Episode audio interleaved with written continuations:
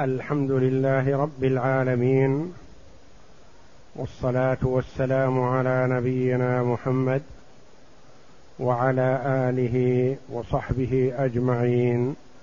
قال المؤلف رحمه الله تعالى فصل ويجوز قضاء المكتوبات في كل وقت.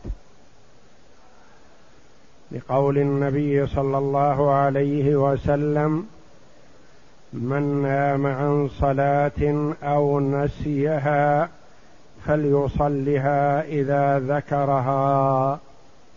متفق عليه. وقوله عليه الصلاة والسلام من أدرك سجدة من صلاة الصبح قبل أن تطلع الشمس فليتم صلاته. هذا الفصل. ورد في الباب الخامس من شروط الصلاة وهو الوقت. وعرفنا أن الصلاة المكتوبة لا تصح قبل وقتها وأنه لو كبر تكبيرة الإحرام قبل دخول الوقت ما صحت صلاته. ولو دخل الوقت وهو في الركعة الأولى. بل لا بد أن تكون الصلاة كلها في الوقت بعد دخوله. وأن النوافل المطلقة تصح في كل وقت سوى أوقات النهي. وأن الرواتب قبل الفريضة وبعدها أن وقت ما كان قبل الفريضة من دخول الوقت إلى إقامة الصلاة. والراتبة التي تكون بعد الفريضة بعد الانتهاء من الصلاة إلى أن يخرج الوقت. ومثلنا بالركعتين أو أربع ركعات قبل صلاة الظهر لو صلاها بعد الزوال مباشرة ثم انتظر في الصلاة إلى ساعة أو أكثر فصلاته الراتبة صحيحة في وقتها. وإذا انتهى من صلاة الظهر ولم يصل الراتبة التي بعدها وأخرها إلى قبيل وقت دخول صلاة العصر صح ذلك لأنها في الوقت. فالراتبة قبل الفريضة من دخول الوقت إلى إقام الصلاة. والراتبة بعد الفريضة من انتهاء الفريضة إلى خروج الوقت. كل هذا وقت للراتبة. وعرفنا أن النبي صلى الله عليه وسلم نهانا عن الصلاة في أوقات محدودة من طلوع الفجر حتى طلوع الشمس سوى سنة الفجر والفريضة. ومن طلوع الشمس حتى ارتفاع الشمس قدر رمح ومن بعد صلاة العصر حتى تبدأ الشمس بالغروب. ومن بدئها بالغروب حتى يكمل غروبها. وحين تقف الشمس في وسط السماء. قبيل وقت صلاة الظهر. خمسة أوقات. وهنا يؤكد رحمه الله فيقول المكتوبات تؤدى في كل وقت. المكتوبات تؤدى في كل وقت. رجل نام عن صلاة الظهر ثم استيقظ. متى ما استيقظ؟ بادر وصلى في وقت الظهر أو في وقت العصر أو في وقت المغرب في أي وقت استيقظ يبادر. آخر نام عن صلاة الفجر ولم يستيقظ إلا عند بزوغ الشمس عند طلوع الشمس. لا يقول الوقت وقت نهي أنتظر حتى ترتفع قدر رمح نقول بادر بتأدية الفريضة. رجل نام عن صلاة العصر وما استيقظ إلا قبل الغروب بخمس دقائق. لا يقل الوقت وقت نهي. أنتظر في الصلاة حتى يدخل وقت المغرب. لا. الفريضة أدها في أي وقت استيقظت فيه حال النوم أو ذكرتها حال النسيان. وسبق أن عرفنا أنه لا يجوز للمسلم أن يؤخر الصلاة عن وقتها. لا لمرض ولا لعدم ماء ولا لنجاسة بدن ولا لنجاسة بقعة لا يؤخر الصلاة عن وقتها ما دام العقل موجود والفكر موجود. وأن بعض الإخوة يخطأ خطأ فاحشا إذا كان مريضا ولم يتمكن من الطهارة الكاملة أو كان سريره لغير القبلة أو لعدم تمكنه من الطهارة من إزالة النجاسة فيقول إذا خرجت من المستشفى أو إذا قدرت أن أتوضأ صليت الصلوات كلها. نقول لا لا تؤخر الفريضة ولا تؤخرها عن وقتها أبدا إلا لنية الجمع فيما يسوغ جمعه. كمن؟ مثلا أخر صلاة المغرب ليجمعها مع العشاء. أو أخر صلاة الظهر ليجمعها مع العصر. لا بأس. أما أن يؤخر صلاة العصر حتى يخرج بعد المغرب فيصليها في البيت أو في المسجد أو غير ذلك لا لا يجوز ذلك. وفي حال النوم والنسيان ورد هذا الحديث نص في الموضوع. من نام عن صلاة أو نسيها فليصلها متى؟ إذا ذكرها. هذا هو وقتها. لا يؤخرها عنه. لا كفارة لها إلا ذلك. يقول رحمه الله ويجوز في وقتين منها يعني من هذه الأوقات الخمسة وهما بعد الفجر. وبعد العصر الصلاة على الجنازة لأنهما وقتان طويلان فالانتظار فيهما يضر بالميت وركعتا الطواف بعده لقول النبي صلى الله عليه وسلم يا بني عبد مناف لا تمنعوا أحدا طاف بهذا البيت وصلى في أية ساعة شاء من ليل أو نهار رواه الشافعي والأثرم. وإعادة الجماعة لما روى يزيد بن الأسود أنه قال صليت مع رسول الله صلى الله عليه وسلم صلاة الفجر. فلما قضى صلاته إذا هو برجلين لم يصليا معه. فقال ما منعكما أن تصليا معنا؟ فقال يا رسول الله قد صلينا في رحالنا. فقال فلا تفعلا.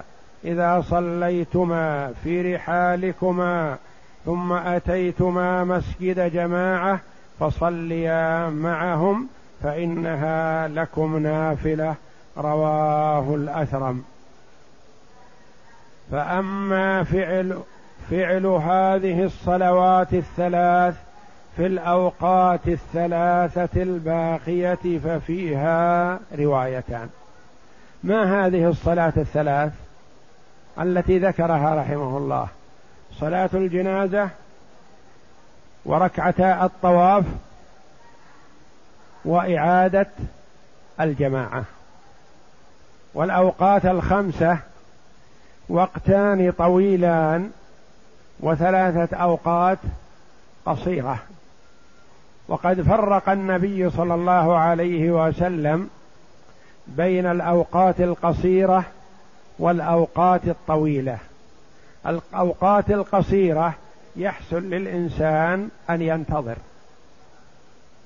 لأنها دقائق قليلة جدا بخلاف الوقتان الطويلان. الوقتان الطويلان هما من صلاة الفجر إلى طلوع الشمس.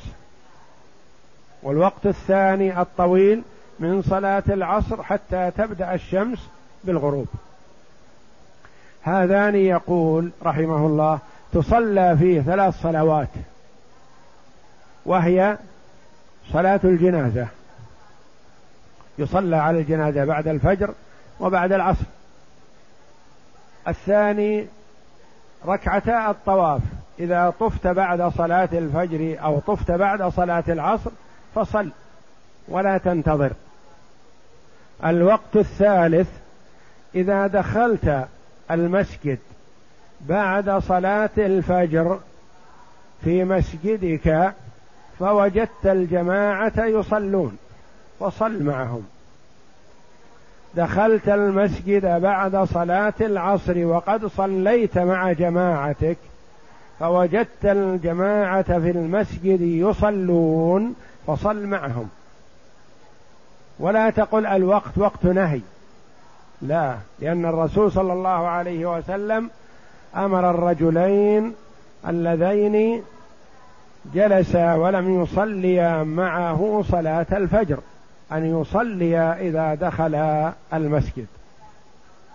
فأما فعل هذه الصلوات يعني هذه الثلاث وغيرها في الأوقات الثلاثة الباقية من طلوع الشمس حتى ارتفاعها قدر رمح وحين تقف الشمس في وسط السماء وحين تضيف الشمس للغروب حتى تغرب. هذه دقائق قليلة. يقول ففيهما روايتان هل تصلى فيها أو لا؟ إحداهما يجوز لعموم الأدلة لأن هذه الثلاث كلها من ذوات الأسباب. وذوات الأسباب دل الدليل على العموم على فعلها. إذا دخل أحدكم المسجد فلا يجلس حتى يصلي ركعتين ولم يقل صلى الله عليه وسلم إلا في حال كذا أو حال كذا. وقال إذا أتيتما مسجد جماعة يصلون فصليا معهم. أي وقت دخلت وجدتهم يصلون ولو قبيل طلوع الشمس صل معهم ولا تتوقف. ولأنها صلاة جازت في بعض أوقات النهي يعني جازت بعد العصر وجازت بعد الفجر فتجوز كذلك عند طلوع الشمس وعند غروبها وعند استوائها.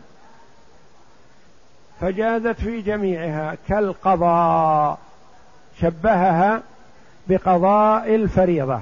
قضاء الفريضة تقضيها ولو عند بزوغ الشمس. تقضي الفريضة ولو عند تضيف الشمس للغروب. لا تقول أنتظر حتى تكمل غروبها لا. كبر ولو تكبيرة الإحرام قبل أن تغرب حتى تدرك صلاة العصر. والثانية الرواية الثانية لا يجوز لقول عقبة. في حديثه كان رسول الله صلى الله عليه وسلم ينهانا أن نصلي فيهن وأن نقبر فيهن موتانا. ذكر ثلاثة أوقات. وذكر الصلاة وذكر الصلاة مع الدفن ظاهر في الصلاة على الميت. ولأن النهي في هذه الأوقات آكد لتخصيصهن بالنهي في أحاديث. ولأنها أوقات خفيفة. يعني من التعليل أنها أوقات خفيفة سرعان ما تنتهي. لا يخاف على الميت فيها ولا يشق تأخير الركوع للطواف فيها بخلاف غيرها. يقول الثلاثة الأوقات القصيرة فيها روايتان. الرواية الأولى تصلى كغيرها. الرواية الثانية يقول أحسن لا تصلى لأن الوقت وقت قصير. وقد أكد النبي صلى الله عليه وسلم في النهي عن الصلاة في هذه الصلاة الأوقات الثلاثة ثلاث ساعات اللي هي أوقات قصيرة عند بدء طلوع الشمس حتى ترتفع قيد رمح وعند غروبها بدء غروبها حتى تغرب وعندما تقف في وسط السماء. فصل. ومتى أعاد المغرب شفعها برابعة نص عليه لأنها نافلة ولا يشرع التنفل بوتر في غير وقت الوتر. يقول إذا دخلت المسجد وقت المغرب وقد صليت مع جماعتك فجئت فوجدت الجماعة في المسجد يصلون. فصل معهم كما أمر النبي صلى الله عليه وسلم. لكن إذا سلم الإمام من ثلاث صلاة من ثلاث ركعات صلاة المغرب لا تسلم أنت. ائت بركعة. لأن صلاة المغرب وتر. ولا يشرع التنفل بالوتر في النهار ولا في الليل غير مرة واحدة. فإذا سلم الإمام من صلاة المغرب وقد صليت أنت من قبل هي لك نافلة اشفعها بركعة حتى تكون أربع ركعات. ومتى أقيمت الصلاة في وقت نهي؟ وهو خارج من المسجد لم يستحب له الدخول فإن دخل صلى معهم. فإن أقيمت الصلاة في وقت النهي والمرء قد صلى فلا يستحب له الدخول لا ينبغي له أن يدخل.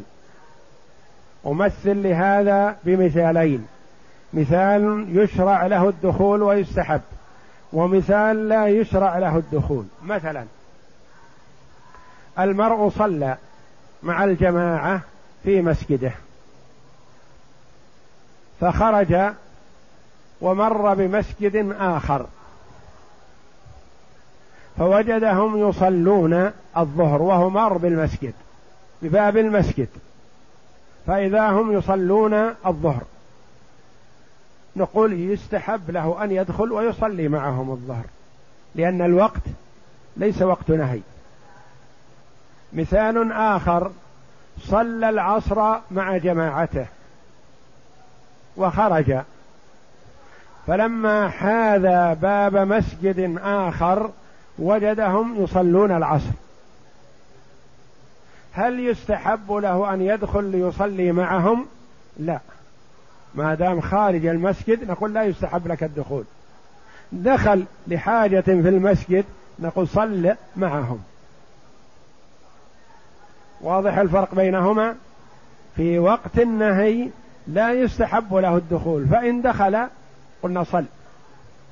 في غير وقت النهي ويجد الجماعة يصلون نقول يستحب له أن يدخل حتى ينفي عن نفسه التهمة. لأنه لو رآه آخرون مار بباب المسجد والناس يصلون قالوا هذا لا يصلي. هذا لا يصلي. أو يراه الصغار فيتهمونه أو يراه الكبار فيتهمونه. لكن ينفي التهمة عن نفسه فيدخل ويصلي معهم الظهر. لكن إذا كان وقت نهي لا لا يدخل. لأن في الأول الوقت مباح الصلاة فيه. فينفي عن نفسه التهمة يصلي. الوقت الآخر لا تصح مكروه له الصلاة إلا لسبب وهو الآن مات ما تعلق به سبب وما دخل المسجد نقول لا تدخل. فإن دخل صلى معهم.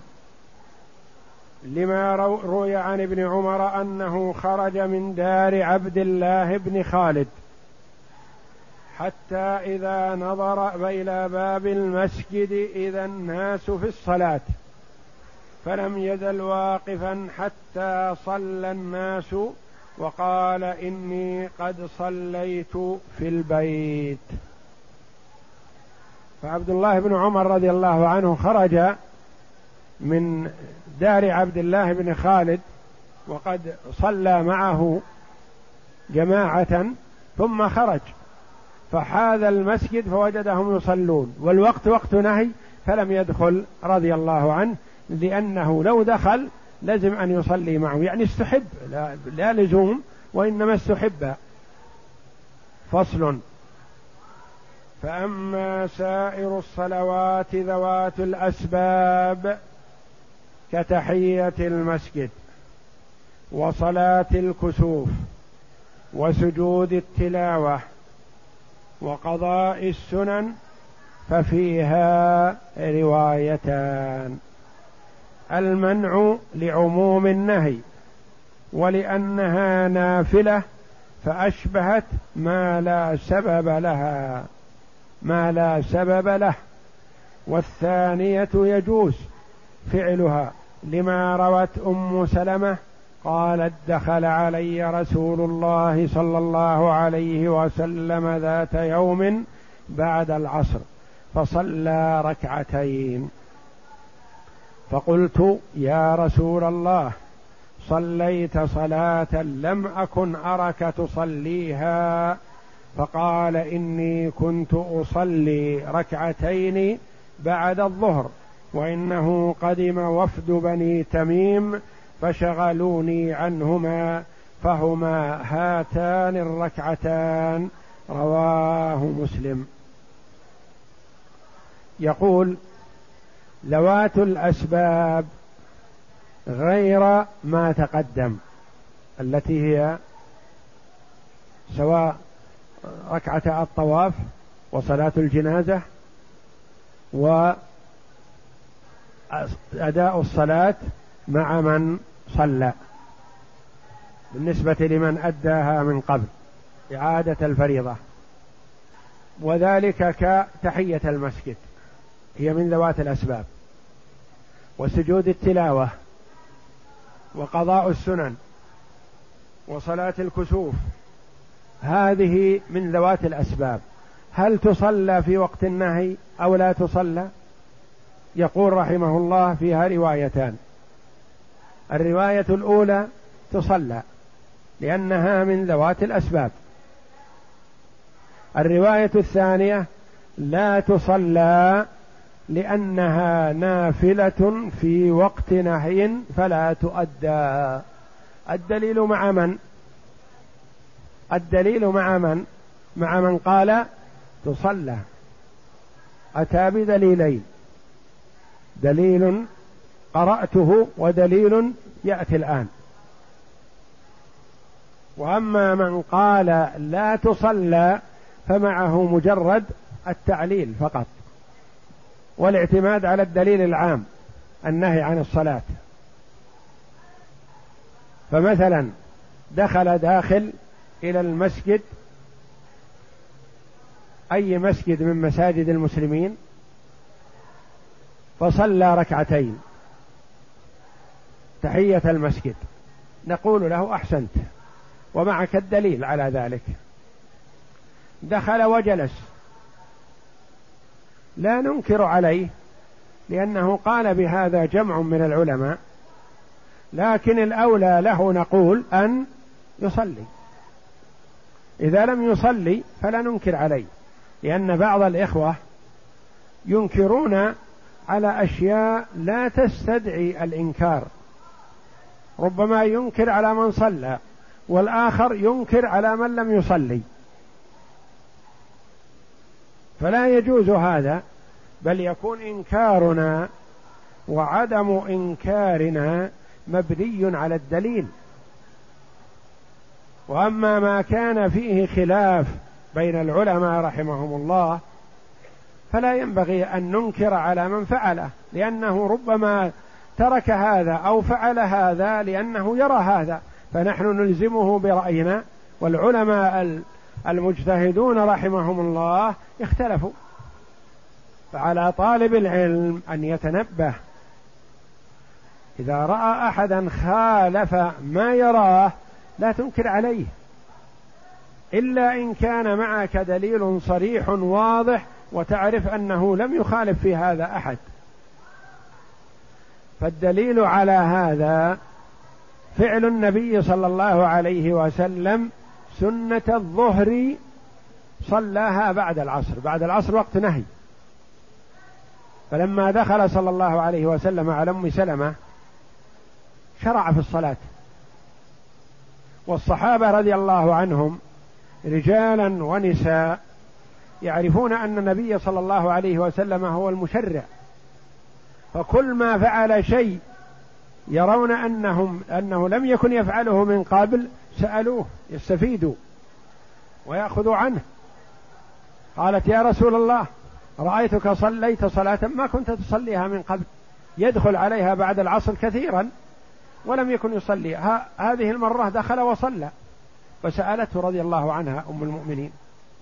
فقال هذه الركعتان اللتان بعد الظهر لأنه جاءه وفد وهذا من حسن خلقه صلى الله عليه وسلم واهتمامه بالوافد عليه للتفقه والأخذ عنه فهو عليه الصلاة والسلام لما صلى الظهر قبل أن يؤدي الراتبة بعدها أقبل على الوفد وانشغل معهم عليه الصلاة والسلام وربما يكون انشغل معهم إلى قرب العصر أو إلى العصر بحيث أنه لم يفرغ لهاتين الركعتين إلا بعد العصر. فلما صلى العصر ومن عادته صلى الله عليه وسلم كان يدور على نسائه بعد العصر. فدخل على أم سلمة رضي الله عنها وشرع يصلي. وهي تعرف أنه نهى عن الصلاة بعد العصر. فسألته رضي الله عنها فأخبرها بالسبب. ويؤخذ من هذا من الفقه أن المرأة إذا سئل عن شيء لا يجيب بالجواز أو بالمنع أو نحو ذلك. إن كان عنده دليل فيحضره. لأن النبي صلى الله عليه وسلم ما قال لأم سلمة لا بأس بذلك. أو لا حرج. بل أخبرها عليه الصلاة والسلام بالسبب لتفقه عنه ولتنقل للأمة. واستفادت الأمة كلها من سؤال أم سلمة رضي الله عنها. فطالب العلم إذا سئل عن شيء إن كان معه دليل فليأتي به لأنه هو المعتمد الدليل. أما قول الشخص يجوز هذا أو لا يجوز لا هذا لا يكفي. إلا إذا لم يستحضر الدليل وهو عارف وموقن بالدليل فلا حرج عليه. الدليل الثاني على جواز فعل السنن ذوات الأسباب في وقت النهي. عن قيس بن عمرو قال رأى رسول الله صلى الله عليه وسلم يصلي بعد الصبح ركعتين. فقال له رسول الله صلى الله عليه وسلم أصلاة الصبح مرتين؟ أنكر عليه. فقال له الرجل إني لم أكن صليت الركعتين قبلهما فصليتهما الآن. فسكت رسول الله صلى الله عليه وسلم رواه أبو داود. يعني سكوت النبي صلى الله عليه وسلم دليل على الجواز هذا إقرار أقره النبي صلى الله عليه وسلم. وإلا فإنه أنكر عليه في أول الأمر لما سلم النبي صلى الله عليه وسلم من صلاة الفجر وهذا الرجل معه سلم قام وجاء بركعتين زيادة. فأنكر عليه النبي صلى الله عليه وسلم قال أصلاة الصبح مرتين؟ يعني صليت معنا وتصلي الآن؟ فأخبر الرجل النبي صلى الله عليه وسلم بالسبب فسكت. فسكت رسول الله صلى الله عليه وسلم. يعني غيره بل هذا إقرار. ولأنهم ولأنها يعني هذه الأشياء ذوات ذات سبب فأشبهت ركعتي الطواف. والمنصوص عن أحمد في الوتر أن يفعله قبل الفجر. لقول رسول الله صلى الله عليه وسلم إن الله زادكم صلاة فصلوها. ما بين العشاء إلى صلاة الصبح. رواه الأثرم. يعني أما الوتر فلا يقضى على صفته بعد انتهاء وقته. وقت صلاة الوتر متى؟ من صلاة العشاء ولو مجموعة مع المغرب حتى يطلع الفجر. فإذا طلع الفجر انتهى وقت صلاة الوتر. فإذا أحب المرء أن يقضيه مثلا نام عن وتره وكان من عادته أن يقرأ في وتره جزءا من القرآن. فنام ولم يستيقظ إلا لصلاة الفجر. فأحب أن يقضيه نقول نعم تقضيه بعد طلوع الشمس وارتفاعها قدر رمح إلى وقت صلاة الظهر. إلى قبيل وقت صلاة الظهر الذي هو وقت الاستواء. إذا وقفت الشمس في وسط السماء تمتنع عن الصلاة. لكن يقضيه شفعا لا وترا. إذا كان يقضي إذا كان وتره ثلاث ركعات نقول أحسن اقضه أربع ركعات ركعتين ركعتين. إذا كان وتره خمس نقول اقضه ست. إذا كان وتره سبع نقول اقضه ثمان. وهكذا يقضيه شفعا لا وترا استحبابا لا وجوبا. وقال في ركعتي الفجر إن صلاهما بعد الفجر أجزأه. وأما أنا فأختار تأخيرهما إلى الضحى. لما روى الترمذي عن أبي هريرة رضي الله عنه قال قال رسول الله صلى الله عليه وسلم من لم يصل ركعتي الفجر فليصلهما بعدما تطلع الشمس. يقول الإمام أحمد رحمه الله سنة الفجر إن صلاها بعد الفجر فلا بأس. يقول وأنا أختار أن يصليها بعد طلوع الشمس وارتفاعها قدر رمح.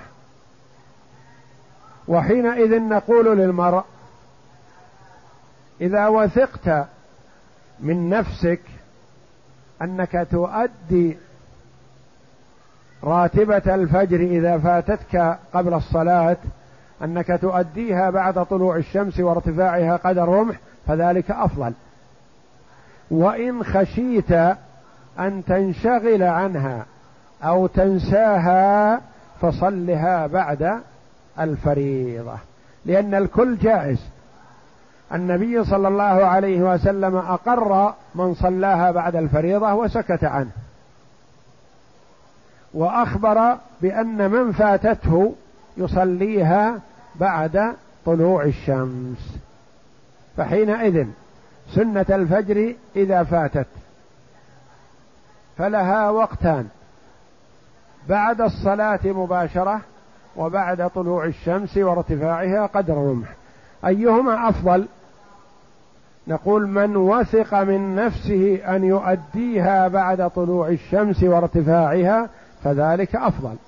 وإن خاف أن ينشغل عنها أو ينساها فليصلها بعد الفريضة. باب النية وهي الشرط السادس من شروط الصلاة. فلا تصح الصلاة إلا بها بغير خلاف. لقول رسول الله صلى الله عليه وسلم إنما الأعمال بالنيات. ولأنها عبادة محضة فلم تصح بغير نية كالصوم. النية شرط من شروط صحة الصلاة. لا تصح الصلاة إلا بنية. أن ينوي الصلاة المعينة. فإذا كانت فرضا فينوي الفريضة المقصودة. وإذا كانت نفلا ينوي النفل. مثلا شخص استيقظ من الصلاة استيقظ من النوم قبيل الظهر مثلا. فتوضأ. فوجد اثنين يصليان. لا يدري ماذا يصليان. هل يصليان الضحى أو أن وقت الظهر دخل ويصلي الظهر. دخل معهم يظن أنها صلاة الضحى. فلما سلم من الصلاة قال ما هذه الصلاة التي صلينا؟ قالوا له ماذا نويت؟ قال ما نويت شيئا محددا. نويت أصلي معكم. نويت أصلي معكم. قالوا نحن صلينا الظهر. قال ماذا ترون؟ هل هي تجزي عني صلاة الظهر؟ وماذا تقولون؟ نقول لا لا تجزي. لأنك ما نويتها صلاة الظهر. نويت صلاة. وصلاتك نافلة. هم يصلون الظهر وأنت ما نويت. دخلت معهم بنية الصلاة مطلق فقط. ولم تنوي فريضة ولا نافلة. فما تجزي عنك عن صلاة الظهر. ومحل النية القلب. فإذا نوى بقلبه أجزأه وإن لم يتلفظ بلسانه وإن نوى صلاة فسبق لسانه إلى غيرها لم تفسد صلاته. اولا النية في الصلاة محلها القلب والتلفظ بها كما قال الإمام المجدد الشيخ محمد بن عبد الوهاب رحمه الله والتلفظ بها بدعة. لأنه لم ينقل عن النبي صلى الله عليه وسلم ولا عن أحد من الخلفاء ولا عن أحد من الصحابة رضي الله عنهم أنه قال نويت أن أصلي الظهر أو نويت أن أصلي العصر أو نويت أن أصلي سنة الفجر. ما نقل هذا. فالمرء ينوي بقلبه. لماذا قام؟ حينما قام الإمام قام الإمام وقال المؤذن قد قامت الصلاة مثلا وقمت لصلاة العشاء مع الإمام مثلا. هل يخطر على البال أنك تنوي صلاة الفجر؟ أنت قمت لماذا؟ تصلي مع الإمام. فأنت قمت تنوي صلاة العشاء. ولا يحتاج أن نختبرك نسألك نقول ما هذه الصلاة التي قمت لها؟ لا يا أخي. النية محلها القلب والتلفظ بها بدعة. لأنه ما ورد. لأنك إذا تقربت إلى الله بشيء لم يشرعه رسول الله صلى الله عليه وسلم فهذه هي البدعة. فالبدعة في العبادات لا في العادات. إذا أتيت بشيء على سبيل التعبد نقول إن كان له أصل من الكتاب والسنة فعلى العين والرأس. وإن لم يكن له أصل من الكتاب والسنة ولا من هدي الخلفاء الراشدين فهو مردود عليك. النية محلها القلب. هذا قام لصلاة العشاء وهو جالس في المسجد قبل أذان العشاء أذن لصلاة العشاء. وقام مع الإمام ليصلي صلاة العشاء. يعرف أنها صلاة العشاء. لكن قبل أن يكبر تكبيرة الإحرام قال كما يقول بعض الإخوة هداهم الله جهلا نويت أن أصلي المغرب خلف هذا الإمام مثلا. ثم صلى مع الإمام صلاة العشاء. بعد الصلاة تذكر قال أنا نطقت بصلاة المغرب. وأنا أعرف بقلبي أن هذه صلاة العشاء وأنا مصلنا المغرب مع الإمام. فما حكم صلاته؟ صلاته صحيحة لأن سبق اللسان هذا لا قيمة له. لا قيمة له. والأولى له أن لا يسبق لسانه بشيء. حتى ولو قال نويت أن أصلي العشاء نقول لا ينبغي لك. هذا بدعة يا أخي لا تقل هذا. تخبر ربك؟ بشيء يجهله تعالى وتقدس؟ لا. أنت قمت لماذا؟ قمت لتصلي العشاء. فالنية محلها القلب. كذلك الصوم. لا بد له من نية. شخص مثلا نام في الليل. ثم استمر في نومه. طلع الفجر وحان وقت صلاة الظهر والعصر والمغرب ولم يستيقظ إلا بعد أذان المغرب. ومن المعلوم أنه من الفجر إلى المغرب ما أكل شيئا ولا شرب. كأنه يقول في نفسه الحمد لله حصل لي صيام ما قصدته. هل حصل؟ لا ما حصل. لماذا؟ لأنه ما نواه. لكن آخر نوى أنه سيصوم غدا مثلا يوم الاثنين أو يوم الخميس ناوي أن يصوم مثلا. ثم نام من آخر الليل على نية أنه سيقوم ويتسحر وإلى آخره.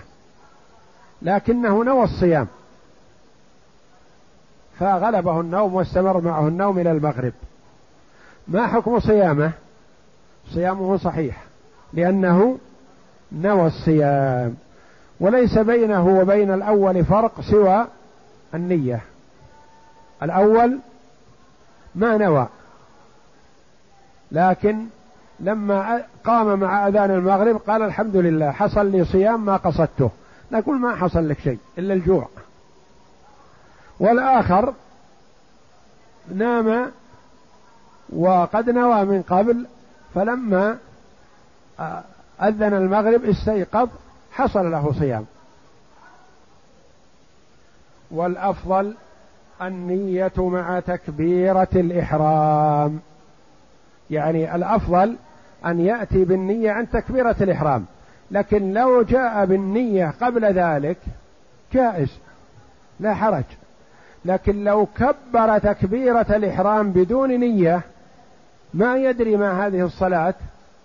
لكن لما صلى ركعتين رأى الإمام جلس التشهد مثلا ثم قام عرف أن هذه فريضة وكان يظنها قبل ما يدري يمكن صلاة التراويح ودخل مع الإمام بنية صلاة التراويح. ما صحت صلاته. متى محل النية؟ محلها الأفضل عند تكبيرة الإحرام وإن قدمها قبل ذلك فلا بأس.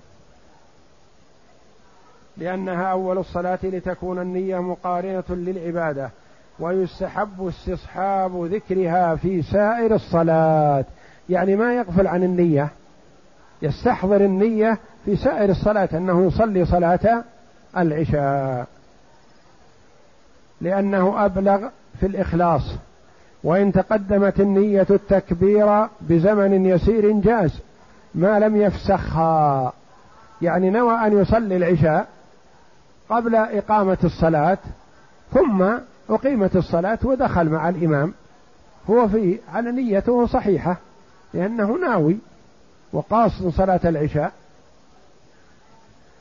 لأن أولها من أجزائها فكس فكفى استصحاب النية فيه. يعني من أجزاء الصلاة يعني أول الصلاة جزء من أجزاء الصلاة. وهو قد نوى الصلاة قبل أن يدخل في في الصلاة فنيته صحيحة. كسائر أجزائها يعني تكبيرة الإحرام. وإن تقدمت النية التكبير بزمن يسير جاز ما لم يفسخها. يعني يفسخ النية. لأن أولها من أجزائها. لأن أول الصلاة من أجزائها يعني من أجزاء الصلاة. فكفى استصحاب النية فيه كسائر أجزائها. وإن كانت فرضا لزمه أن ينوي الصلاة بعينها ظهرا أو عصرا. وجد الجماعة يصلون. فدخل معهم وهو لا يدري الوقت الحين وقت صلاة الظهر أو وقت صلاة العصر. فصلى. دخل معهم لم يقصد صلاة الظهر ولا صلاة العصر. وكبر تكبيرة الإحرام وقرأ الفاتحة. وفي أثناء الفاتحة بدأ يفكر. فعرف أنه صلى الظهر قبل وأن هذه صلاة العصر. ما حكم صلاته في هذه الحال؟ لأنه دخلها بغير نية في الأول. لا يدري أهي صلاة الظهر أو صلاة العصر. أو دخلها بنية صلاة الظهر. دخلها بنية صلاة الظهر. ثم بعد أثناء في أثناء قراءة الفاتحة استذكر فعرف أنه صلى الظهر وأن هذه صلاة العصر. ما حكم صلاته حينئذ؟ هذه غير صحيحة. لما؟ لأن الحالة الأولى دخلها بغير نية صلاة معينة لا يدري ما هي.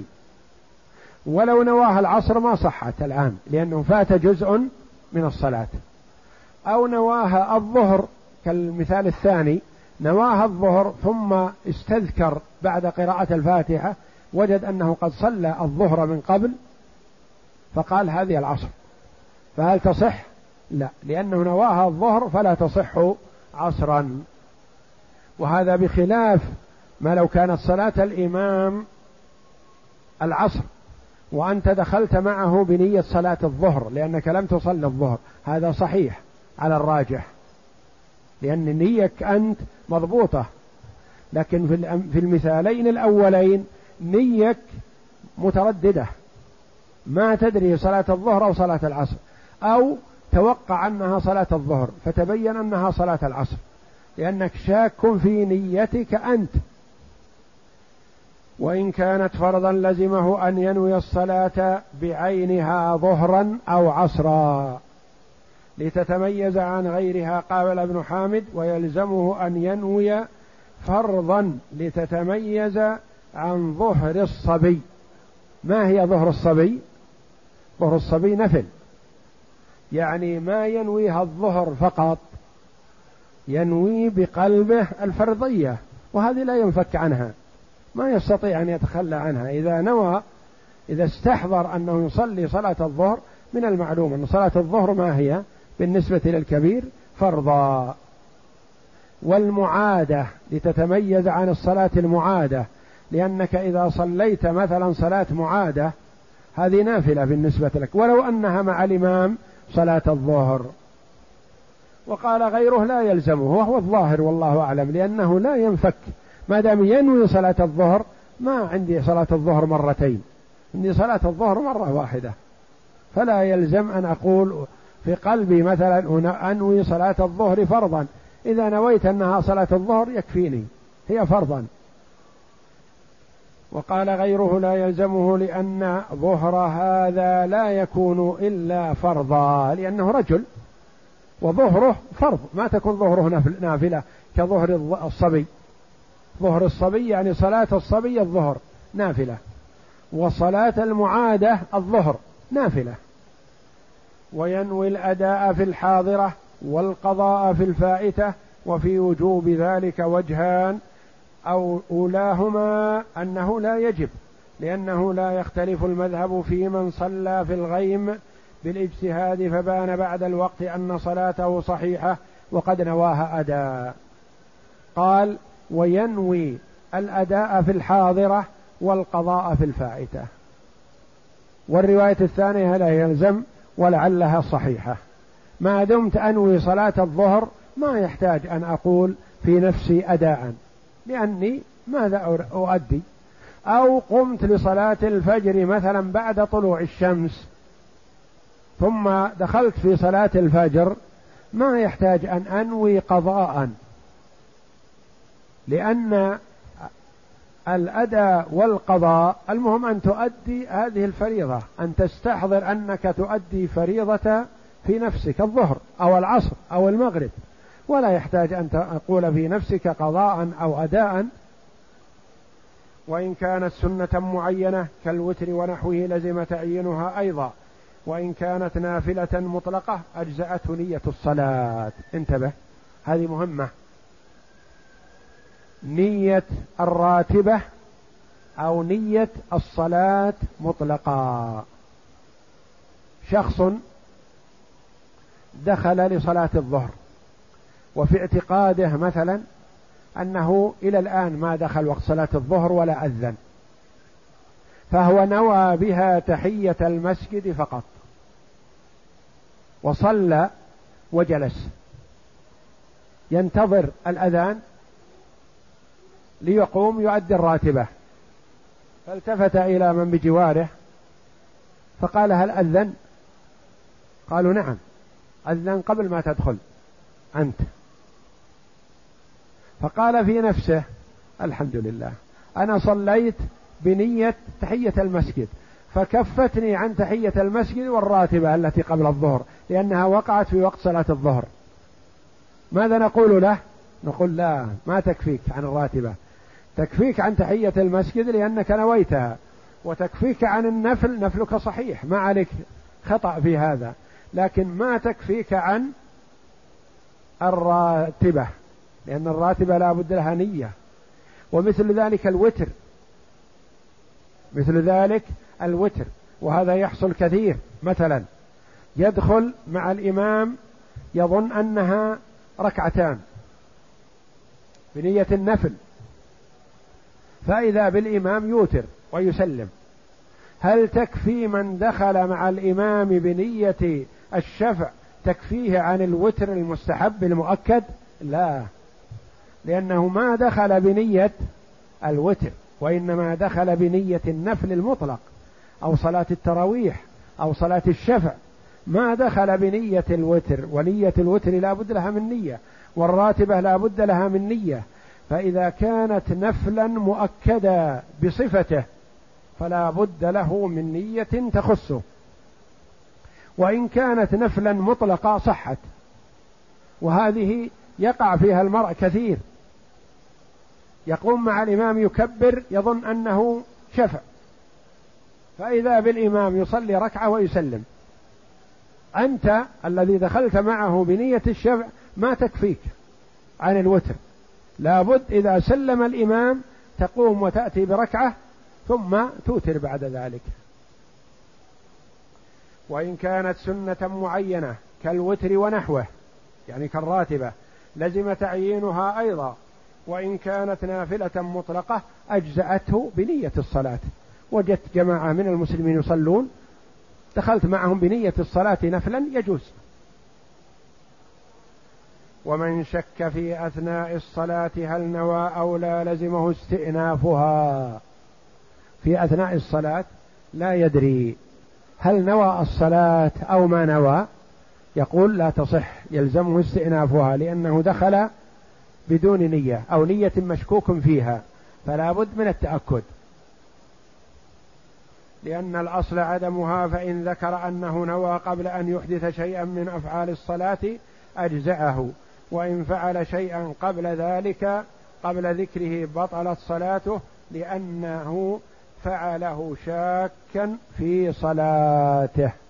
يعني إذا شك هل نوى أو لا ثم مضى في صلاته في حال الشك وصلى ركعة ثم ذكر أنه نوى بقلبه. هل تجزئه؟ لا لأنه صلى ركعة حال شكه. لكن إن شك ثم تذكر أنه نوى. استذكر أنه نوى الصلاة بقلبه صحت صلاته. وإن نوى الخروج من الصلاة بطلت لأن النية شرط في جميع أجزائها وقد قطعها. وإن تردد في قطعها فعلى وجهين أحدهما تبطل لما ذكرنا والثاني لا تبطل. وإن نوى الخروج من الصلاة بطلت. شخص دخل في الصلاة. وفي أثناء الصلاة طرق عليه الباب. أو رن عليه التليفون. وعزم أنه سيكمل الفاتحة ويقطع الصلاة. وفي أثناء عزمه على ترك صلاته فتح الباب أو رد على التلفون غيره فاستمر في صلاته. هل يصح له ذلك؟ لا. ما يصح. بطل الصلاة لأنه في أثنائها عزم على ترك الصلاة. صورة أخرى في أثناء الفاتحة طرق عليه الباب أو رن عليه التليفون ففكر. هل يقطع الصلاة ويرد على التلفون أو يفتح الباب أو يستمر في صلاته؟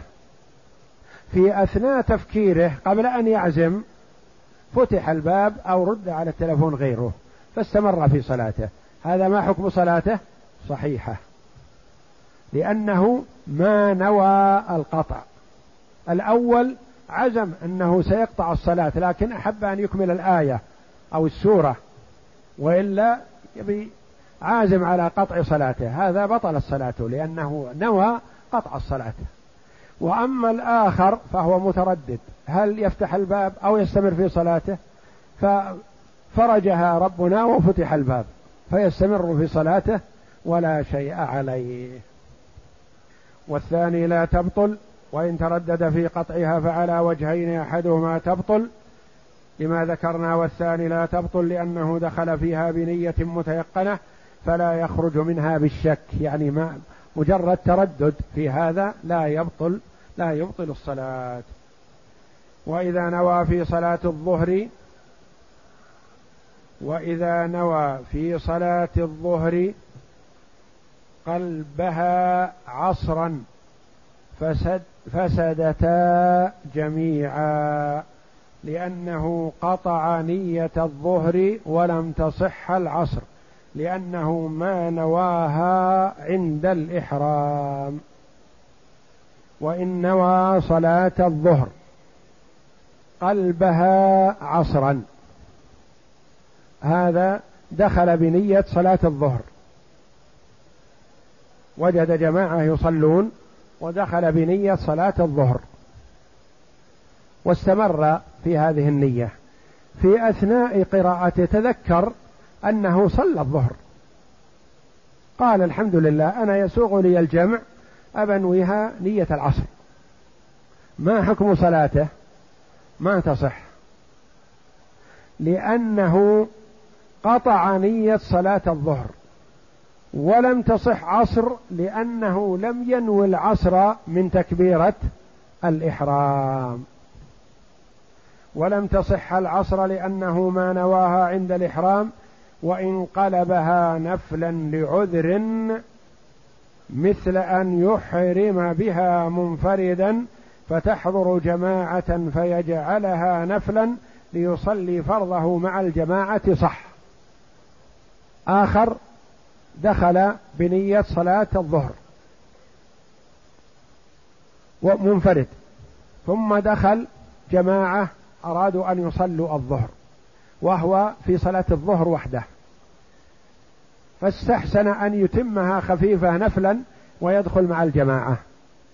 في هذه الحال يصح له ذلك لأنه يتم هذه النية الصلاة صلاة نافلة ثم يدخل مع الجماعة ويصلي معهم الظهر فريضته. لكن لو أتمها بنية الظهر ما جاز له أن يعيد الأخرى على أنها هي الفريضة. ذيك صارت الفريضة وتمت. ليصلي فرضه مع الجماعة صح لأن نية النفل تتضمنها نية الفرض لأنه ما دام ناويها في الأول فرض ثم قلبها نفلا صح بخلاف العكس. وإن فعل ذلك لغير غرض كره وصح له قلبها لما ذكرنا ويحتمل ألا يصح لما ذكرنا في الظهر والعصر. يعني إذا كان لعذر القلب هذا لأجل أن يدرك الجماعة يصلي الصلاة الحاضرة مع الجماعة فذلك أفضل. وأما إذا كان لغير عذر كأن يقول كبر منفرد ثم أراد أن ينقلها نفلا ليكبر من جديد مرة أخرى فريضة نقول هذا من باب العبث فلا ينبغي أن يكون.